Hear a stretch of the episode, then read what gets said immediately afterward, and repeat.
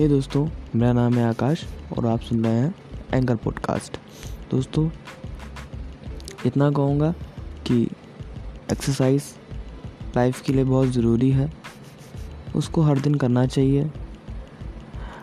Exercise energy मिलती है mental health strong होती है और इम्यूनिटी स्ट्रांग होती है और बॉडी भी स्ट्रांग बनी रहती है। एक्सरसाइज हमारी लाइफ का एक पार्ट है, जो कि हम लोग वर्क काम के साथ साथ नहीं करते हैं, लेकिन उसको करना चाहिए। कोशिश करिए कि एक घंटा तो आपको टाइम निकालें एक्सरसाइज करने के लिए, जिससे आप हेल्दी रहें और औरों को मोटिवेट भी करें, जिससे वो हेल्दी रहें। ये मेरा पहला पॉडकास्ट है। थोड़ा बहुत गलती रही होंगी, लेकिन नेक्स्ट एपिसोड से मस्त रहेगा। Thank you so much